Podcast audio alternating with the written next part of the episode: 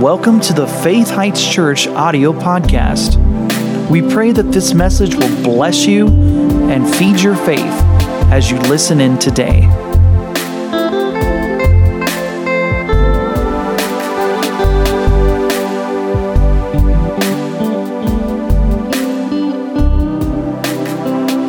I was glad when they said it's time to go to church. Now, if you're not glad when they say it's time to go to church, you might want to check out maybe another church. But at the same time, you might want to just stay right where you're supposed to be and be glad about it. Amen. I figure if you're doing Christianity right, you're having a blast. Now, if you're not having a blast, you might want to check up on your level of commitment and sold outness to the Lord because when you do this thing right, your joy overflows. People think you're on drugs or something because you're so happy. How many think we should be so filled with God, people think we're on drugs? And we are. We're on the gospel, right? The gospel.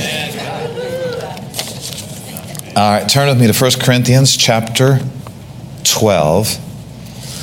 And let's pray and believe, God, that we hear and experience everything that we need to hear and experience today. You say, why do you say experience, Pastor? Because the Lord not, doesn't just want to give you word, He wants to give you power for any area of your life that you need it. So let's pray. Father, we thank you for your presence. You said where two or three are gathered together in your name, you'd be right there in the middle of us to perform miracles and bring powerful things to pass. Father, we're asking that by the Holy Ghost today you would teach us. Help us to see things through our spiritual eyes. Build us up and prepare us for our next steps of life and ministry. Answer questions, bring forth solutions to problems. And Lord, we're saying manifest yourself any way you need to, any way you want to, and any way that the people need. We thank you for your power. We thank you for the Spirit of God. We thank you for your word. And today we declare, we open up to you. We're open to change. We're open to repentance. We're open to corrections. We're open to buildings. We're open to whatever you have you want to do in our lives, Father. Build us up. Show us the things we need to see. And we will praise you now and forever for the glorious, powerful, wonderful results of you helping us today. In Jesus' name, amen. It's happening.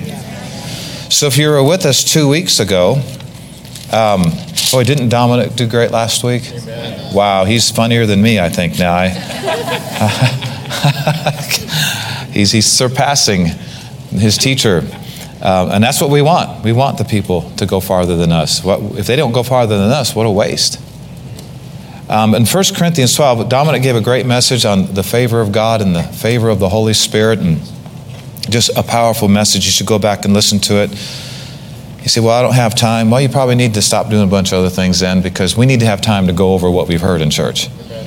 Watch out about getting too busy where you just don't have enough room for God. That's right. Yeah. That's right. And just ask yourself frequently about all these things you're doing, taking up all your time. Ask yourself frequently if I stop this thing, would I be in disobedience to God? Because if the answer is no, why are you doing it? Why is it taking up so much of your time that if you stopped it, you weren't in disobedience? In other words, get down to what has God authorized you to do, what He's called you to do, and you'll have plenty of time for the things of God. Plenty of time for church, plenty of time to serve in the church, plenty of time to witness, plenty of time to do devotions, plenty of time to pray. Reasons people don't have time is because they're overbooked doing a ton of things the Lord never led them to do. Some are okay things, but okay isn't okay. you better find out what the Lord has for you, which is beyond okay. Okay? 1 Corinthians 12. Let's read here in verse 1.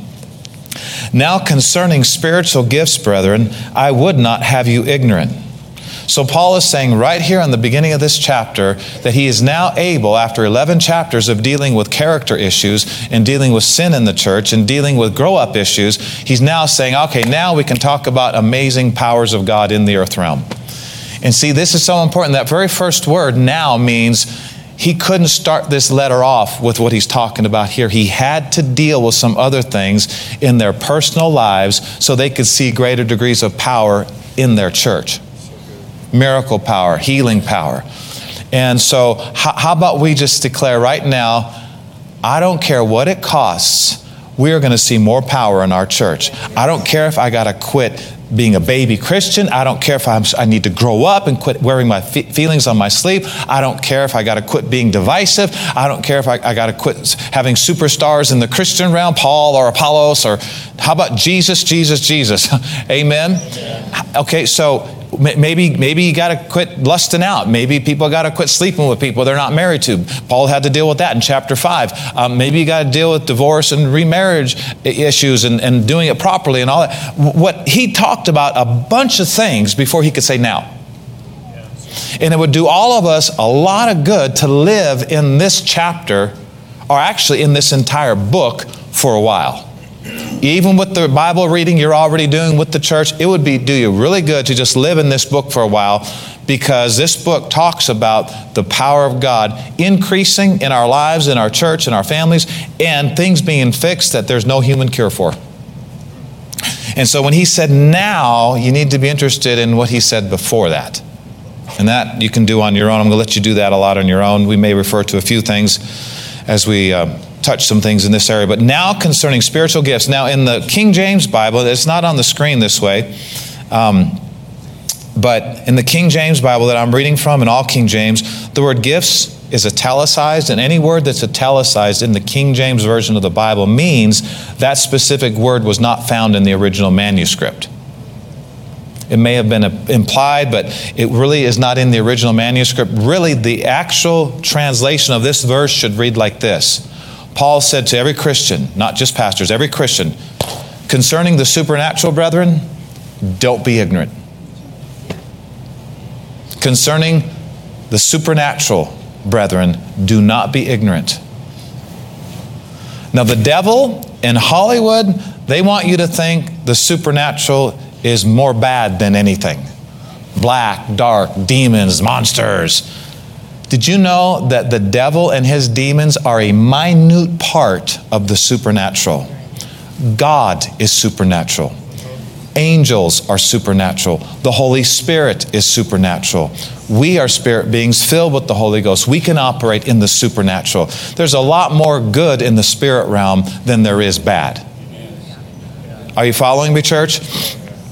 And so he's talking about not being ignorant of spiritual things. There is a spirit world, it goes on concurrent around us 24 7. It's the bigger realm, it's the bigger world. Everything in this world came from that world. It's invisible, but it's real. We can't perceive it with our five physical senses, but you can perceive it with your spirit, man. Anybody ever sensed a real strong presence of fear, panic, strong anxiety. Anybody ever sensed a real, you know, beyond the normal, like, oh, I just, I'm, I'm afraid of that. That, that rose has thorns on it. No, I'm talking about a, a presence. What is that? That's your spirit picking up on a spirit of fear, trying to get you to be afraid. And it's real easy to get those spirits to leave. Just put your foot down and say, Fear, I resist you. In Jesus' name, I refuse to fear. And then go your way and ignore the feelings. And it'll all subside. So Paul says, I don't want you ignorant. See, now this is a huge problem. Ignorance is a huge problem. Ignorance is a huge problem. He doesn't want us ignorant of spiritual gifts. Bible says, My people are destroyed for lack of knowledge. That would be they're destroyed because they're ignorant of certain things. Well, we got the Bible, we got a church.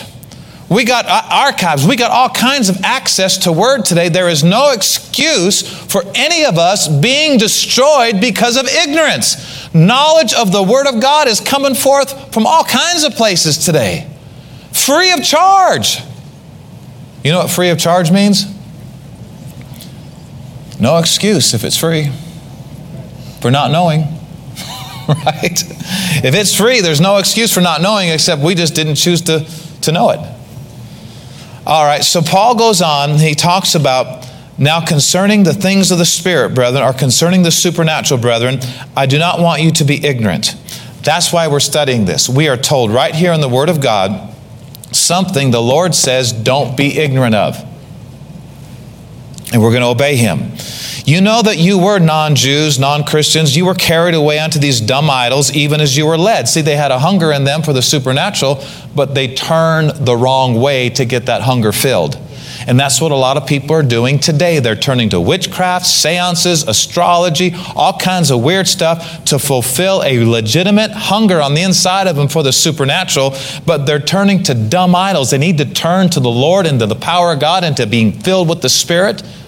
The problem I have seen, one of the biggest problems in the earth today, I have seen, is that churches are not teaching enough on being filled with the Spirit and the manifestations of the Spirit and the power of God. And the young people are turning to all this other junk because the church hasn't presented the real.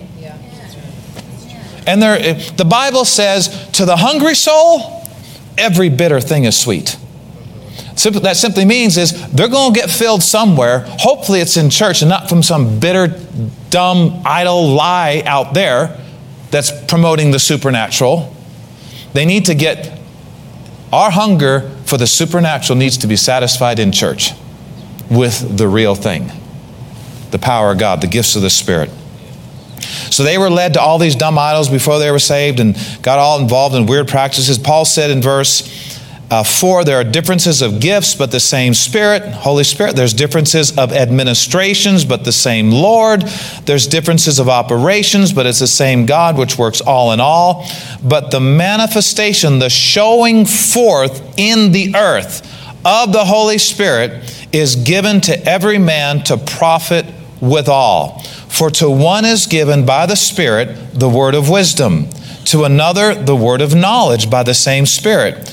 To another, faith by the same Spirit, to another, the gifts of healings by the same Spirit, to another is given the working of miracles, to another prophecy, to another discerning of spirits, to another divers kinds of tongues, to another the interpretation of tongues. But all these manifestations worketh or are activated by that one and self same Spirit, dividing to every man severally as he will. These are things that the Holy Spirit wants to do in our churches, in our lives, through our lives, beyond these four walls. He wants to manifest Himself in these ways. Because there's a lot of people that need these things. Some of us in here may need some of them right now. Well, what's interesting about this is we're talking about manifestations of the Holy Spirit. We're talking about God initiating things in the earth to help people supernaturally. Everybody say God initiating. God initiating. God wants to do a lot more things for us than we've been allowing Him to do. One of the reasons He's been hindered is because we've not known these things, we've not desired these things strong enough, we've not been serious enough and reverent enough for more of these things to happen, and that's why we're teaching these things. The Lord spoke to my heart, just like He speaks to your heart about things. He spoke to my heart and said, I want to be able to do these things more in my church, so you're going to have to teach about them so I can. So people can come in line with it. Quit grieving the Holy Spirit unconsciously or quit quenching Him, not even realizing they were quenching Him. The, the Lord said, when I want to do something in the church, I'm going to deal with the teachers in that church to teach on that thing so I can do those things. Just like in the area of healing, many times you read in the scriptures, the multitudes came to Jesus to hear him and to be healed of their diseases. Hearing comes first. It paves the way. It builds our faith. It gets us in line. It gets junk out. It knocks down walls. It makes things to where these things can come forth like He wants them to. So I was really excited when the Lord said, I want you to teach on manifestations of the Spirit, because I knew that means He wants to do more in this area for us. Oh, glory to God. We should be going, praise the Lord. The, pa- the Lord told Pastor to teach on manifestations of the Holy Ghost. What does that mean? It means we get to see more of these things. What? Discerning of spirits, working of miracles, gifts of healings, prophecy, word of wisdom, word of knowledge. And we'll, dis- we'll discuss about what these things are in detail. I need to be cautious about going too fast because there's a lot of information here. We're talking about nine manifestations of the Holy Spirit in the earth realm. Nine ways he becomes perceptible to us here in this realm. Nine ways he wants to supernaturally do things to help people. And if you, if you look at these again, it talks about nine gifts of the Spirit. I'm going to break it down into uh, groups of three. There's three of these gifts that reveal something supernaturally to a person to help. Three gifts reveal something. That's the word of wisdom, word of knowledge, and discerning of spirits. Those are the revelation gifts, the revelation, the way the Holy Spirit manifests through revelation. And then there's three power gifts special faith, working the miracles, and gifts of healings. Those gifts do something. And then there's three gifts. We call them the vocal gifts or the inspirational gifts. That's prophecy, tongues, and interpretation of tongues. They say something supernaturally, you know, a hotline to heaven, to the earth. Well, hearing and getting stirred up about these things is not enough. I have to address something before we go any further because if our life between Sundays is too much in the natural, then every time we come to church, we have to start at ground zero, basically. How many want to go start a little higher next week? Um, I want you to notice something in this same book, uh, letter. Look at 1 Corinthians 2, back up 10 chapters. 1 Corinthians chapter 2. Um, I want to I want to say this because seeing more power of God manifested in our church, you know, cancer's healed on the spot, tumors falling off right before our eyes, people in wheelchairs jumping up perfectly perfectly well and dancing the rest of the day, blind eyes opening. Are you listening? Uh, arthritis disappearing immediately, pain stopping and never coming back. Um, if we want to see these things in our churches and in our lives as believers, we're going to have to take a look at our life. We're going to have to take a look at how we're living.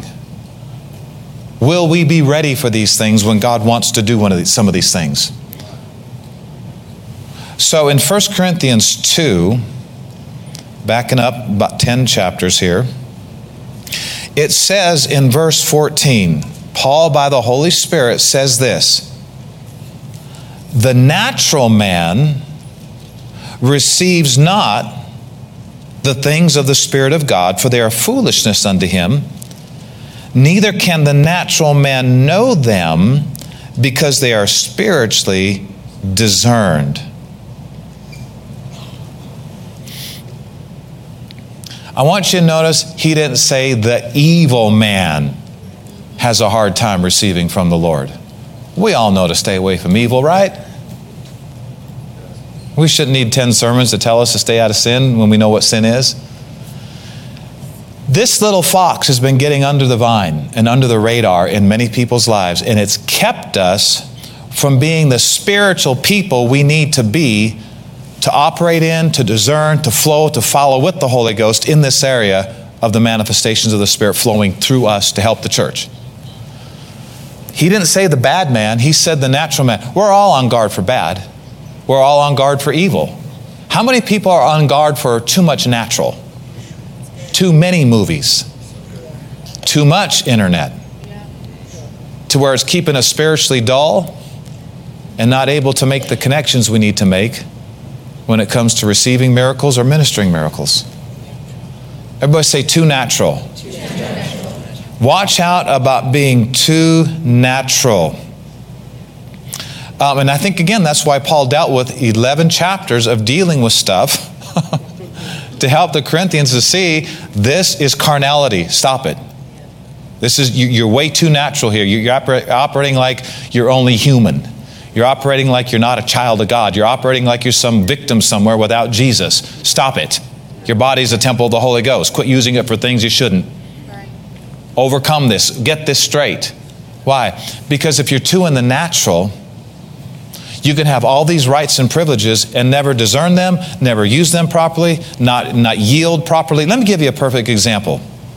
We won't go there for time's sake, but in Mark chapter 9, Jesus came down off the mountain of prayer with Peter, James, and John. He was just transfigured before them. His raiment became white and glistening. He spoke with Moses and Elijah about his upcoming death and decease, and the power of God came. A voice from heaven overshadowed them and said, This is my beloved Son, listen to him.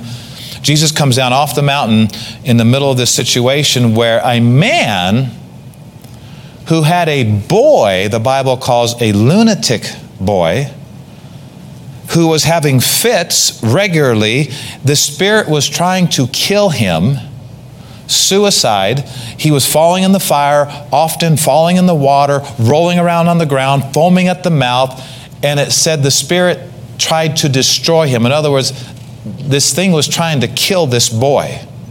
And he said, Jesus, I brought my boy to your disciples to help him, and they couldn't which is really interesting because a few chapters earlier, Jesus gave them power over all unclean spirits to cast out devils and to heal all manner of sickness and all manner of disease. So, really, technically, they were able to deliver the boy, but something got into their lifestyle to where they weren't able to operate in that authority properly, and uh, unbelief got in, and the boy was still bound, still freaking out, having these spells. Jesus said, So, Jesus comes on the scene and the man's crying, his boy's taking a fit. The disciples didn't know why they couldn't cure him, and the scribes are questioning with them, like, ha ha ha, they finally got him. Oh, yeah, see, ah, ha ha, this doesn't work, does it? This doesn't work. And Jesus comes on the scene, and the man says, Lord, help me.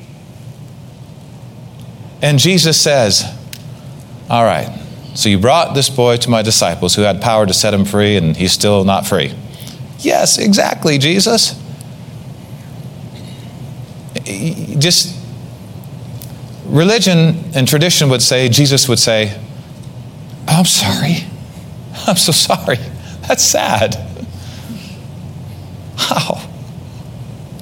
If my disciples couldn't cure you, it must not be the will of God. I'm at the best. They're the best in the world.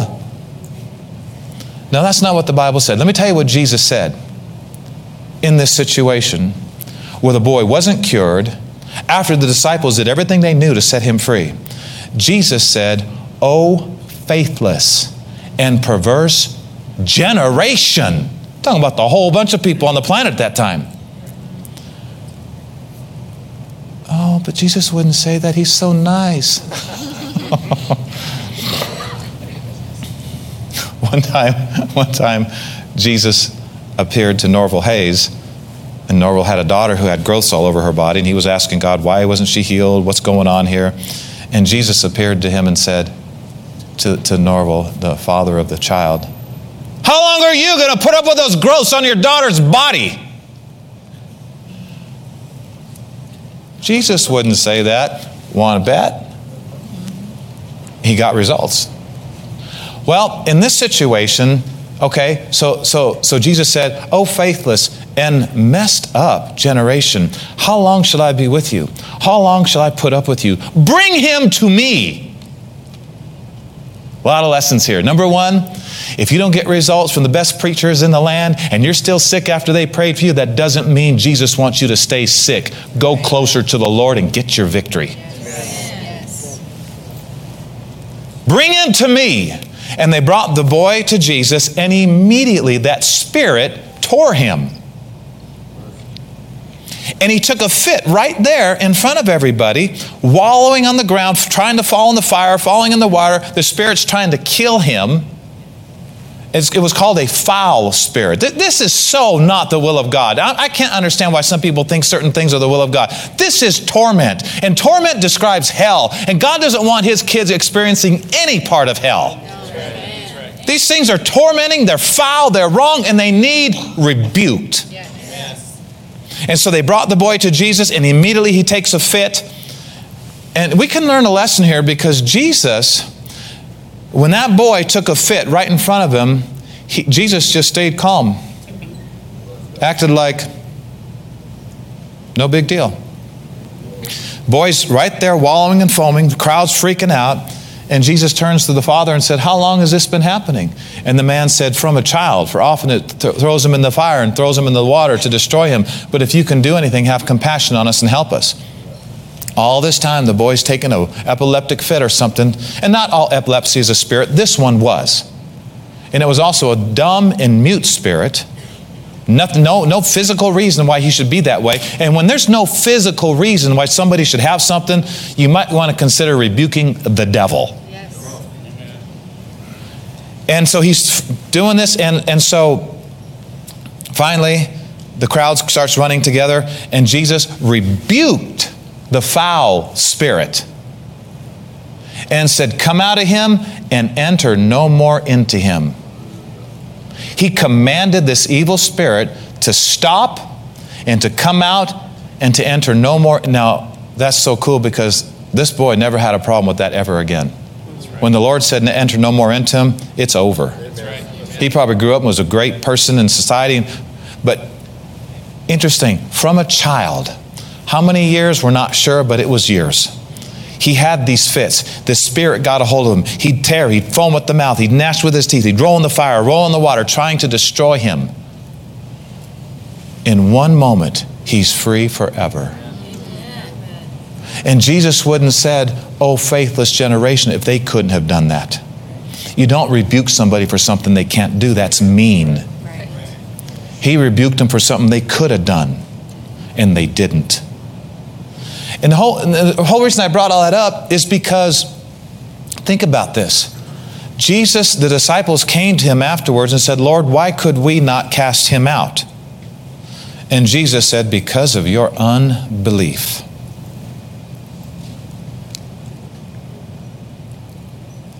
This is the answer to so many questions in people's lives today.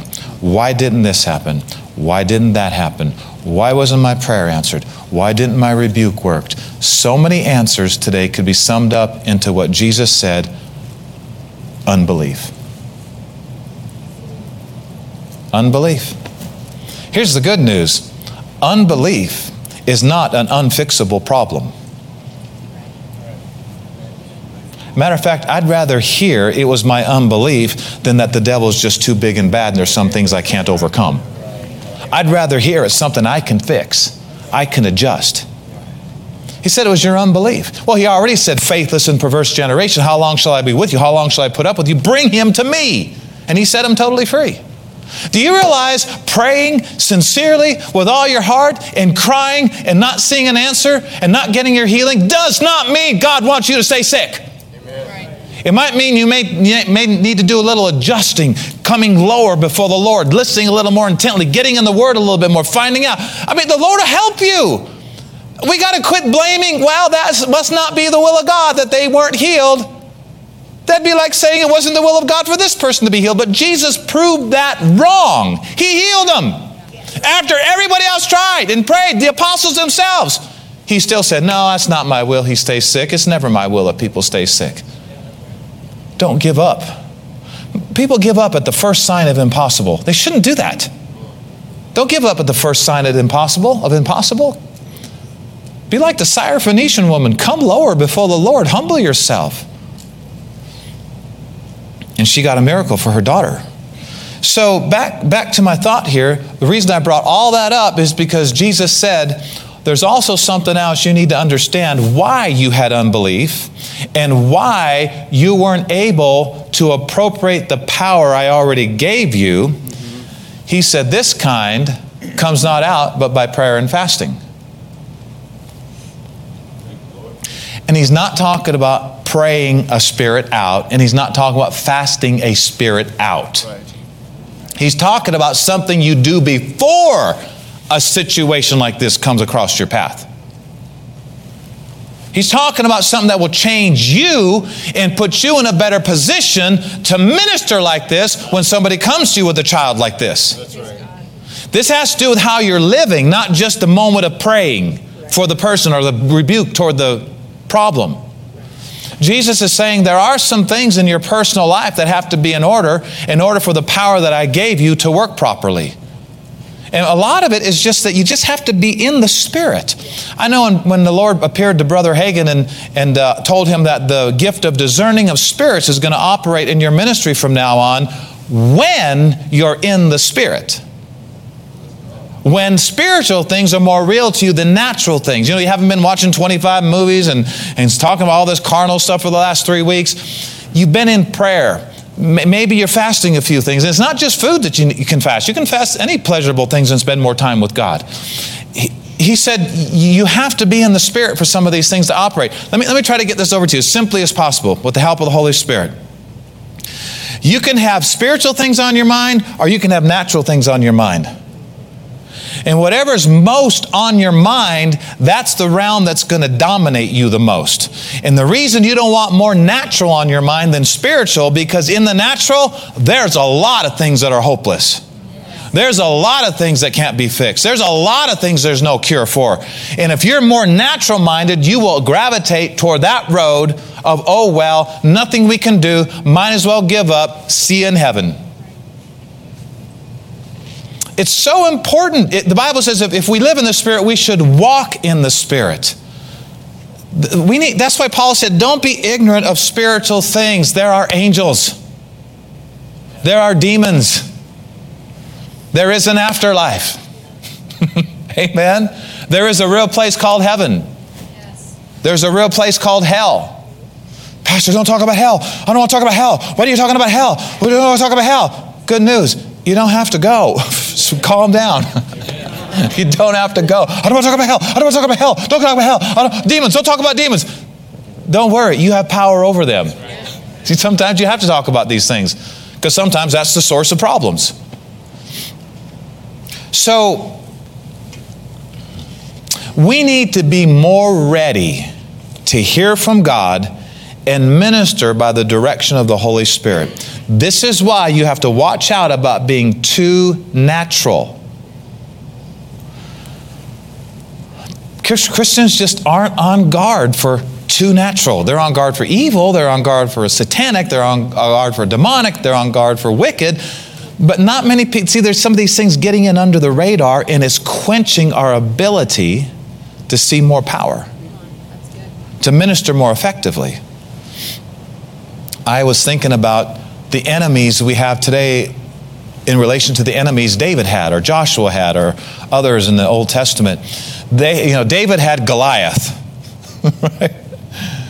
Um, David had Philistines. Joshua had Amalekites and Jebusites and all these other ites to deal with. We have enemies today. And we will be talking with King David about our victories like he's going to talk to us about his victories when we get to heaven and hang out for 100 years and just exchange stories.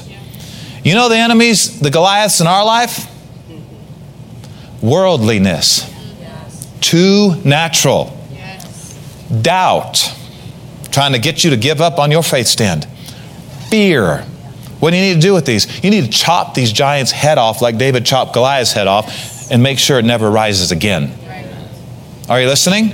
They'll try. They'll keep coming from this side and that side. Then when you get Goliath, then the Amorites. Then after you get the Amorites, then the Philistines. You have to be on guard for doubt, unbelief, fear, worldliness, too natural. These are giants that if we don't slay them, we won't reach the highest ground that the Lord's called us to go to. Unbelief is evil when we know better. There's two kinds of unbelief. One kind of unbelief is because you just don't know. You've not heard, and if you haven't heard, you can't believe. Second kind of unbelief is you have heard, and now you're rebelling, stubborn, choosing not to believe though you've heard. Second, second kind is worse than the first. They're both bad, but the second kind is worse than the first. When you know something and you choose not to believe it. Well, it's time for spiritual revival in our homes. This has got, this, this has got to carry into our homes. I was thinking about how much, how, how people are not ready for certain attacks. And when attacks happen, they wish they would have not been watching so much TV and they wish they would have been not surfing the internet so much. They wish they would have gotten rid of these pesky little sins. They wish they, but guys, when the attack happens, the attack happens. Wishing you were more ready doesn't work. Fall toward the Lord, cry out for mercy, and He will help you. But there's a lot of unnecessary battles going on because people simply haven't been ready for the evil day. Um, let me do this. Um, actually, I'm going to go ahead and read you something here. I along with my chapter a day and my personal time with the Lord in the mornings, I read two devotionals. They're both by Kenneth E. Hagin. One's called Faith Food Devotions, and one's called Health Food Devotions, which I highly, highly recommend to anybody who wants more word. I'm going to read you two of them in light with what I just said here, because uh, there's some things. I know we don't like our personal lives being messed with, but I want the Lord to mess with anything in my life that would help me and others. So I want to read you this. Uh, this is um, devotional by Kenneth Hagin on June 25th in his book Health Food Devotions. He uses the scripture in Psalm 118, verse 17. He said, I shall not die, but I'm going to live and declare the works of the Lord. That's what David said. I shall not die, but live, because things were coming against him, uh, trying to kill him. I shall not die, but live and declare the works of the Lord. Psalm 118, verse 17. Kenneth Hagin said, Years ago, while I was ministering at a youth camp in Sierra Mountains near Sonora, California, I received an emergency telephone call. The voice on the other end said, Brother Hagin, do you remember Gary? I did. The man was talking about his oldest boy who was nine. Well, he said, he had, some, he had a sore throat, and we prayed about it, but it got worse. We carried him to the doctor, and the doctor said that the infection went into his kidneys. Now his kidneys have stopped uh, functioning. The doctor said he'll be dead in a matter of minutes. He's in intensive care, and we want you to agree with us. We believe that Gary will live and not die. I said, I believe with you that Gary will live and not die. I was at this youth camp for several weeks. Before I left, I received a little reel to reel tape recording in the mail. On it, the man said to me, Brother Hagin, they would only let me in the intensive care unit for five minutes a day. I would say to Gary, my son, you lie there and say this Himself took my infirmities and bare my sicknesses. I'll live and not die. The little fellow said that over and over again for two days and two nights. Suddenly, he was all right. We just brought Gary home and he wants to say something to you. Then I heard Gary say on the reel to reel tape, Brother Hagin, I want to thank you for bringing the truth to me. Dad has already told you, but I must have said those words over 10,000 times each night. He took my infirmities, He bare my sickness, I'll live and not die. The doctors couldn't understand how that little boy had lived, but he did. God's word works. Anybody say praise the Lord? Let me read you, let me read you the next day's devotion on the 26th of June. He continues the story. Now uses a scripture in John 5:14 to begin this devotion. He says, "Afterward Jesus found him in the temple and said unto him, Behold, you are made whole. Sin no more, lest a worse thing come unto you." John 5:14. When Gary was 15 or 16, he got healed when he was 9. When Gary was 15 or 16 years old, he left home. He got away from God and became involved with the hippie movement. He actually denounced God and that same kidney trouble that he was healed of as a nine year old came back on him. I went to Dallas to preach, and Gary came to my meeting. He wasn't right with God. I knew he wasn't. He tried to fake it, but he didn't fool me a bit. He was 17 or 18 years old at this time. I said to him, No, I'm not going to pray for you, Gary. You're not going to get healed under present circumstances because you're just faking it. You haven't made things right with God. He admitted I was right and said, You've told the truth about it. I haven't. There are a lot of things in me that should not be in me. I'm not right with God, and I know I'm not right with God, but I don't want to die. And the doctors say I'm going to die. They say I haven't got much longer to live. I said, Kenneth Hagin said, Well, you have to get lined up with God then. You know, Gary refused to do that until he got right down to death's door. It cost him his life but I'm glad he did get back into fellowship with God during that last few minutes of his life. He died praising God, but if he had done that six months ahead of time, he would have been healed. It's important to walk with God. God doesn't put on any half price sales. It's all or nothing with God. Make Jesus your Lord. Let him dominate your life. Purpose to walk with him. So when I read that, I thought, you know, I think that's like a lot of people. They, they want the full power, but they don't want full consecration. They want the full blessing, but they don't want to fully follow the Lord. And, and, and I'm really praying that our church is not just a group that gathers on Sundays and Wednesdays, and then between Sundays and Wednesdays, we're just doing our own thing, not too concerned about the will of God, watching all these movies we shouldn't be watching, surfing the internet where we shouldn't be surfing, doing this, doing that. I, I pray that our church is an end time, I'm sold out to God, don't care what it takes, church.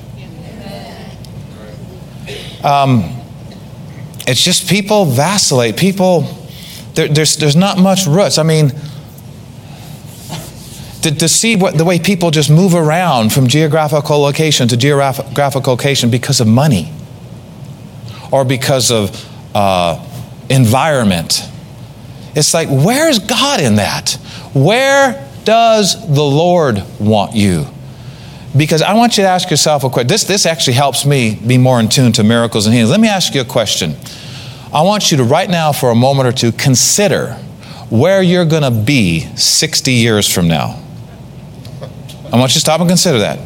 Daniel, where are you going to be 60 years from now? You're going to be in the spirit world, 100% with me, the glory realm. And if you're not going to be in heaven, you're going to be a lot closer than you are now. 60 years from now, you'll be thinking about heaven a lot more when you're that old.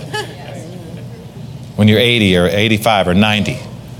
Sometimes it's good just to slow down and think, where's my mom right now that passed away in the Lord? Where's my dad? Where's, where's Uncle so and so? Where's my friend who I know has gone to be with the Lord? And just sit and think about that for a while and, and remind yourself in that realm, miracles are absolutely normal. Not hard at all.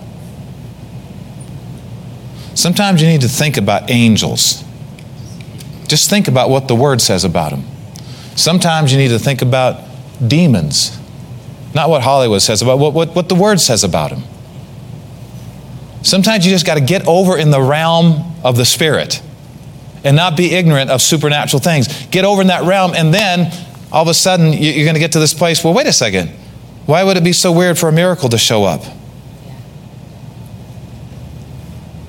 Why, why would that be so out of this? Out of, why, why would that be so crazy?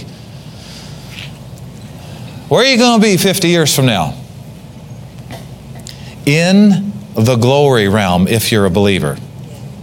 Pastor, what if I'm not a believer? Where will I be? In a real place called hell. I can't believe God would send me there. He gives us an option. He's not sending anybody anywhere, He gives man an option.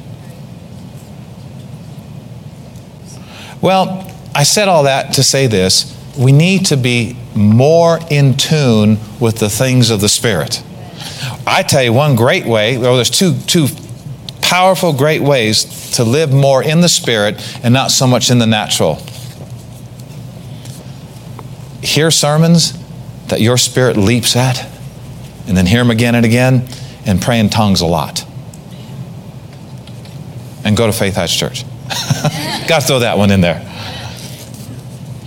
Um, before we close, I want to read you just the basic definition of all nine manifestations of the Holy Spirit. To whet your appetite, to stir up your desire, to stay in this chapter, to read 1 Corinthians 12 during these uh, messages. So if you, if you go back to 1 Corinthians 12, the very first gift we want to define is the word of wisdom. This is a supernatural manifestation of the Holy Ghost to help people in the earth realm supernaturally. All right, so if you want to put 1 Corinthians uh, 12 back on the screen, and we can um, start with that verse where he starts with the gifts of the Spirit, verse 8. 1 Corinthians 12, 8. So, for to one is given by the Spirit the word of wisdom. Now, this is different than general wisdom that you gain through reading and knowledge. This is a supernatural manifestation given to you and through you, came from God, and you have no idea, you know, what, what, where this, you couldn't manufacture this yourself. This is God giving you something to help somebody or yourself. So, the word of wisdom is a supernatural revelation by the Spirit of God concerning the divine purpose in the mind and will of God.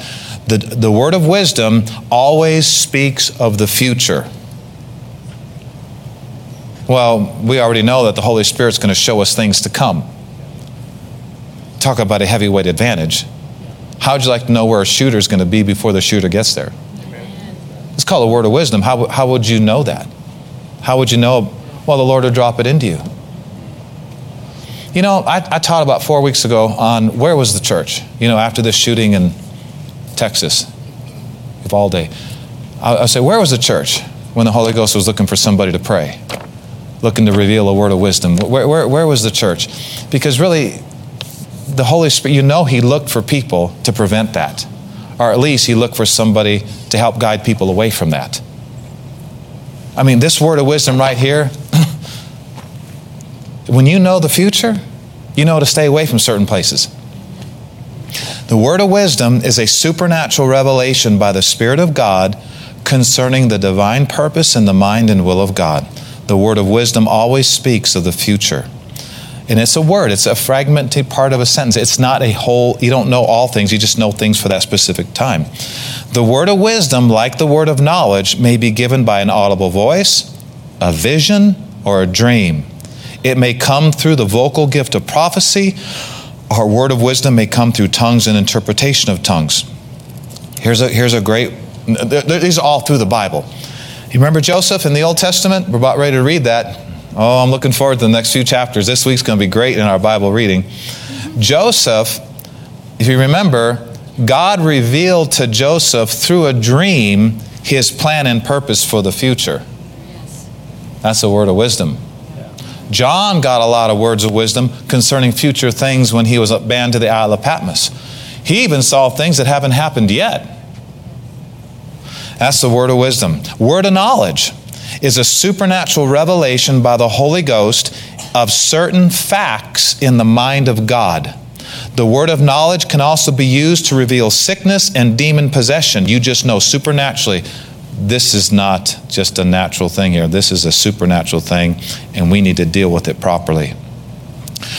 Remember that the revelation of the word of knowledge brings is never about the future. The word of knowledge brings revelation concerning things past or present. Perfect example of this in Revelation chapters 2 and chapter 3, Jesus revealed to John certain present conditions of seven churches. In no way John can know that except the Lord reveal it to him. These people are lukewarm. These people need to adjust this. Perfect example, word of knowledge, Jesus at the well with the uh, woman at the well. Remember that? We talked about that two weeks ago. How did Jesus know she had had five husbands and the one she was living with at that moment was not her husband? Word of knowledge, supernatural revelation. God knows everything, and if He gives you a piece of knowledge, now you know some, some of the things that nobody else knows either. Word of knowledge, mm, so, such a powerful gift. Discerning of spirits is defined. The discerning of spirits gives insight into the spirit world. This gift is more limited than the word of wisdom and the word of knowledge because its revelation is limited to a single class of objects spirits. Word of wisdom, word of knowledge goes beyond just spirits. This gift is a little more limited because it's, it's limited only to the spirit world. It's supernatural insight into the realm of spirits, both good and bad. Perfect examples in Isaiah 6 1. Prophet Isaiah said, In the year the king Uzziah died, Isaiah said, I also saw the Lord sitting upon a throne high and lifted up. What's that? Discerning of spirits, seeing into the realm of spirits. It's not just seeing evil. The Holy Spirit's a spirit. People have spirits. God is a spirit. Angels are spirits. Cherubim, seraphims, archangels. People have seen these beings at times. That's discerning of spirits. Let me give you a really cool example because I got to wrap it up. I was going through one of the greatest tests and trials of my life many years ago, and I was in my bathroom shaving. and just warring left and right for weeks against thoughts and paranoia and this and that, and just, oh, it was terrible. And um, it was when we were in the trailer home back then. I was in the bathroom, and uh, all of a sudden, a presence came into the bathroom. And when that presence came in, all fear was ejected, all doubt was ejected, all weird feelings was ejected. I felt like I could do anything. I felt like I couldn't worry if I tried. I couldn't be afraid if I tried. This pre- I started weeping. I had to put the razor down. I was just crying and saying, "Oh God, don't ever let this stop." And I was visited by an angel. That is not discerning of spirits. If it was discerning of spirits, I would have saw the angel. Discerning means to see, seeing in the realm of spirits. This is a, this is a powerful gift because um, there was a time when Paul was preaching the gospel, and this woman, this young lady, was following him all around, being obnoxious and saying, These servants of the Most High God, these are servants of the Most High God, these are servants of the Most High God. And I don't know why Paul didn't stop him. Well, I do know why. He didn't stop immediately the first day and cast that spirit out of her, is because the Spirit of God didn't lead him to. You have to wait for the leading of the Spirit in some of these things. but after many days, Paul, being grieved in the Spirit, turned to the woman and didn't say to the woman, said to the Spirit, I charge you, come out of her. And the Spirit left her. The divination and all that stopped. And she got totally set free. Well, that doesn't say if it was a discerning of spirits or if he just knew by the word of knowledge. But he did discern it and he did take care of it, and the girl got totally set free. This gift, remember, okay, let me say this. Some things are revealed to us by the inward witness, and some things are revealed to us by discerning of spirits. This gift of discerning of spirits is not the gift of discerning faults in other people.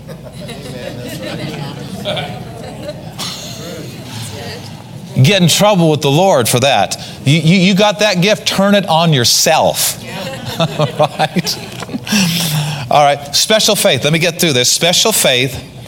Those who possess the gift of special faith, they believe God in such a way that He honors their word as His own word, and He miraculously brings it to pass. It is the gift of the Spirit to the believer so that he might receive miracles. Special faith is more of a process, working of miracles is more of an action. Now, listen to this. The gift of special faith is a supernatural manifestation of the Holy Spirit to receive a miracle. This manifestation enables a believer to supernaturally, against all odds, believe God for a miracle. And I say, Lord, give us the gift of special faith. The gift of faith is a supernatural endowment by the Holy Spirit whereby that which is uttered or desired by man or spoken by God shall eventually surely come to pass. The gift of faith is more about a process than an action. Daniel in the lion's den. He needed this gift of special faith to not be eaten of the hungry lions. We talked about that.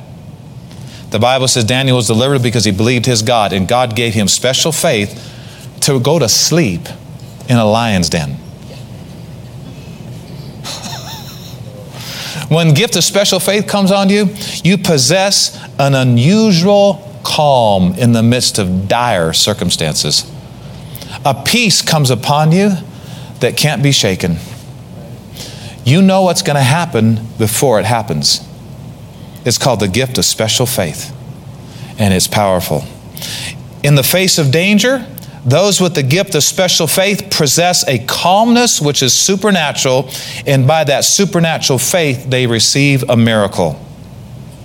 I said this uh, two weeks ago that we're all going to need help from God at times that our own faith can't produce. And we're going to need the help of the gifts of the Spirit. We're going to need the help of special faith.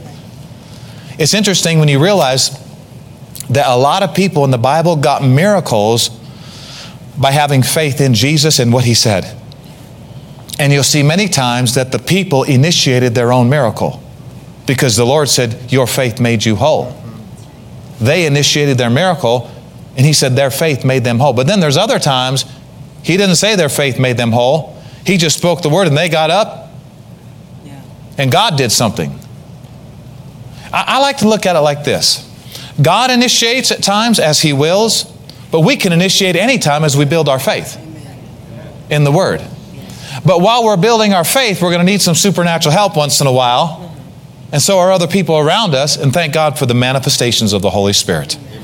I look at it like this picture this. Anybody know what happens when you take a glass of vinegar and a glass with some baking soda in it, and you pour the vinegar in the baking soda? Anybody knows what happens? Anybody knows what happens? it fizzes and bubbles like crazy, right? There's a reaction. Well, God manifesting the gifts of the Spirit is like Him pouring vinegar into our baking soda. And what do you have? An awesome reaction. But you can take the baking soda to the vinegar. Just say you're the baking soda. Do you have to wait for vinegar to come to you? Or can you go to where the vinegar is? You're going to get the same reaction, aren't you? Through faith in His Word. You see, a lot of people don't want to develop their faith, so they say, well, it's not God's will to heal everybody because He's not doing it. But that doesn't mean you can't do it. That doesn't mean you can't go to Him. When we're talking about gifts of the Spirit, we're talking about God stretching forth His hand to heal. We're talking about God works special miracles by the hands of Paul. Those things are as the Spirit wills. But you can go to the Word anytime you're ready and anytime you're determined and get a miracle by your faith in God. It can happen. Don't not develop in faith and wait for a gift of the Spirit all your life. You might not make it to the end of your life. You might go home early. All right, where am I? Working of miracles. Oh, okay, hurry here. Working of miracles is a supernatural intervention in the ordinary course of nature, and it involves a specific action. The difference between special faith and workings of miracles is special faith, you are passively receiving a miracle through a process. Workings of miracles, you're doing something to see a miracle, like Elijah. Remember Elisha? The coat fell from Elijah as he was carried up in a whirlwind and a chariot and a horseman of fire boom, and his coat fell. And Elijah picked, Elisha picked up the coat of Elijah, went over to the river and smote the river, and the rivers parted hither and thither. And he walked across on dry land. That's working a miracle. Daniel was receiving a miracle passively in a lion's den. Elisha worked a miracle by doing something and seeing a miracle. Very often, these gifts flow so closely together that it's hard to tell them apart, but for study's sake, we need to know the difference. Paul talked about the difference of them. But very often, these gifts work together, two or three of them at a time. The working of miracles means impelling, staggering wonders of astonishment or the outworking of explosions of almightiness. Can you all say it with me 10 times, real quick? Gifts of healings. Are you ready? Gifts of healings are manifested through another person to you to deliver the sick and to destroy the works of the devil in the human body. It's God initiating a healing through someone else to you or through you to someone else. There's direct healing between a person and God, and then there's gifts of healings where God helps you through somebody else and pours this gift through them to help you it could happen through laying out of hands, the spoken word, the anointing with oil. It's where God is doing something, not just man reaching up and receiving something. Although you still have to receive these things when they come to you, but you don't need as much faith when the gifts of healings are in manifestation. Prophecy is simply supernatural utterance in a known tongue. Tongues is supernatural utterance in an unknown tongue. An interpretation of tongues is the supernatural showing forth by the Spirit the meaning of an utterance in other tongues. Praise the Lord. Now you can go get the archive, slow it down, listen to this again, and eat it up, and don't let it slip. Amen? Let's stand up. Everybody say it's happening. It's happening. Thank you, Lord. Thank you, Lord. Thank you, Lord. Thank you, Lord. Let's close our eyes for a moment. If you would, and you want to lift up your hands, Father, we worship you. We thank you for the Holy Spirit. We thank you for the power of God. We thank you for these awesome, wonderful manifestations of the Holy Spirit in our lives, in our church, in our families. Oh, Father, thank you for helping us and pointing things out that will help us to go higher, be more ready, more useful. Oh, Father, we thank you. Can I lead you in a prayer and a confession with your eyes closed? If your heart agrees with this, say it with me. Heavenly Father, Heavenly Father I purpose in my heart to listen more attentively to the Spirit of God as He leads me and wants to use me in these manifestations. I purpose to not be too natural. I purpose to be ready for any ministry opportunities in my own life and toward others.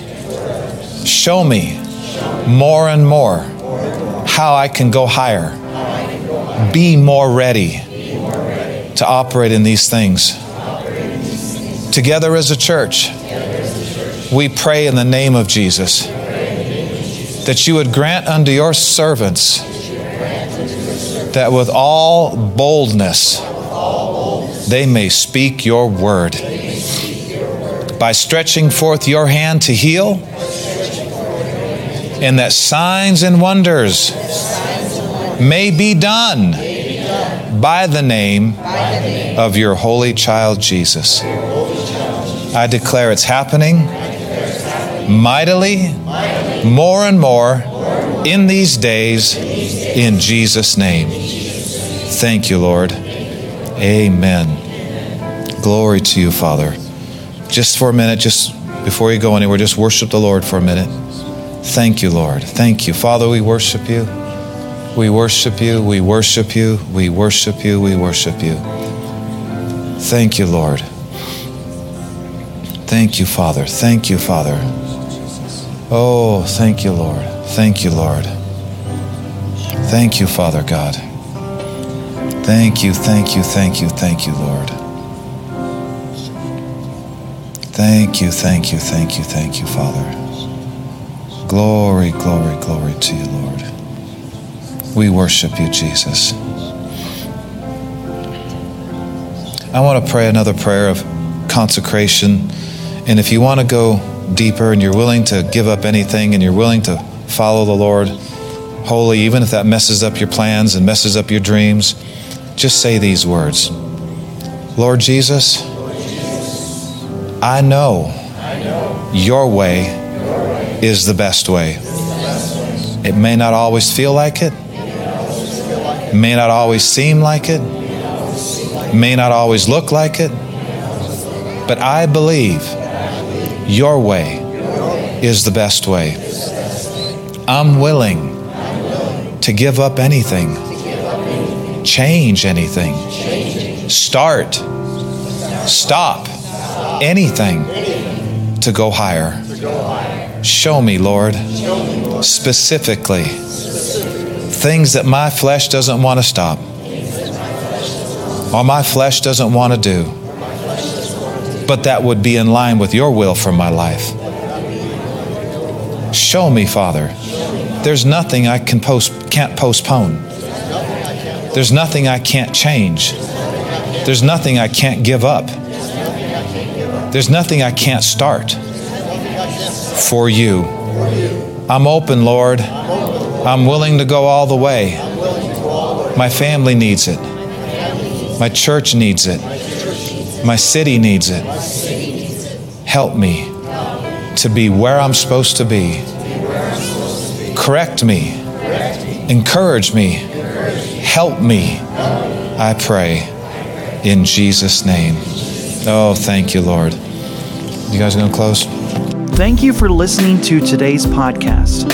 For more information about this ministry, visit faithheights.org. You can also find us on Facebook and Instagram. To sow into this ministry, visit faithheights.org and click on the Donate tab.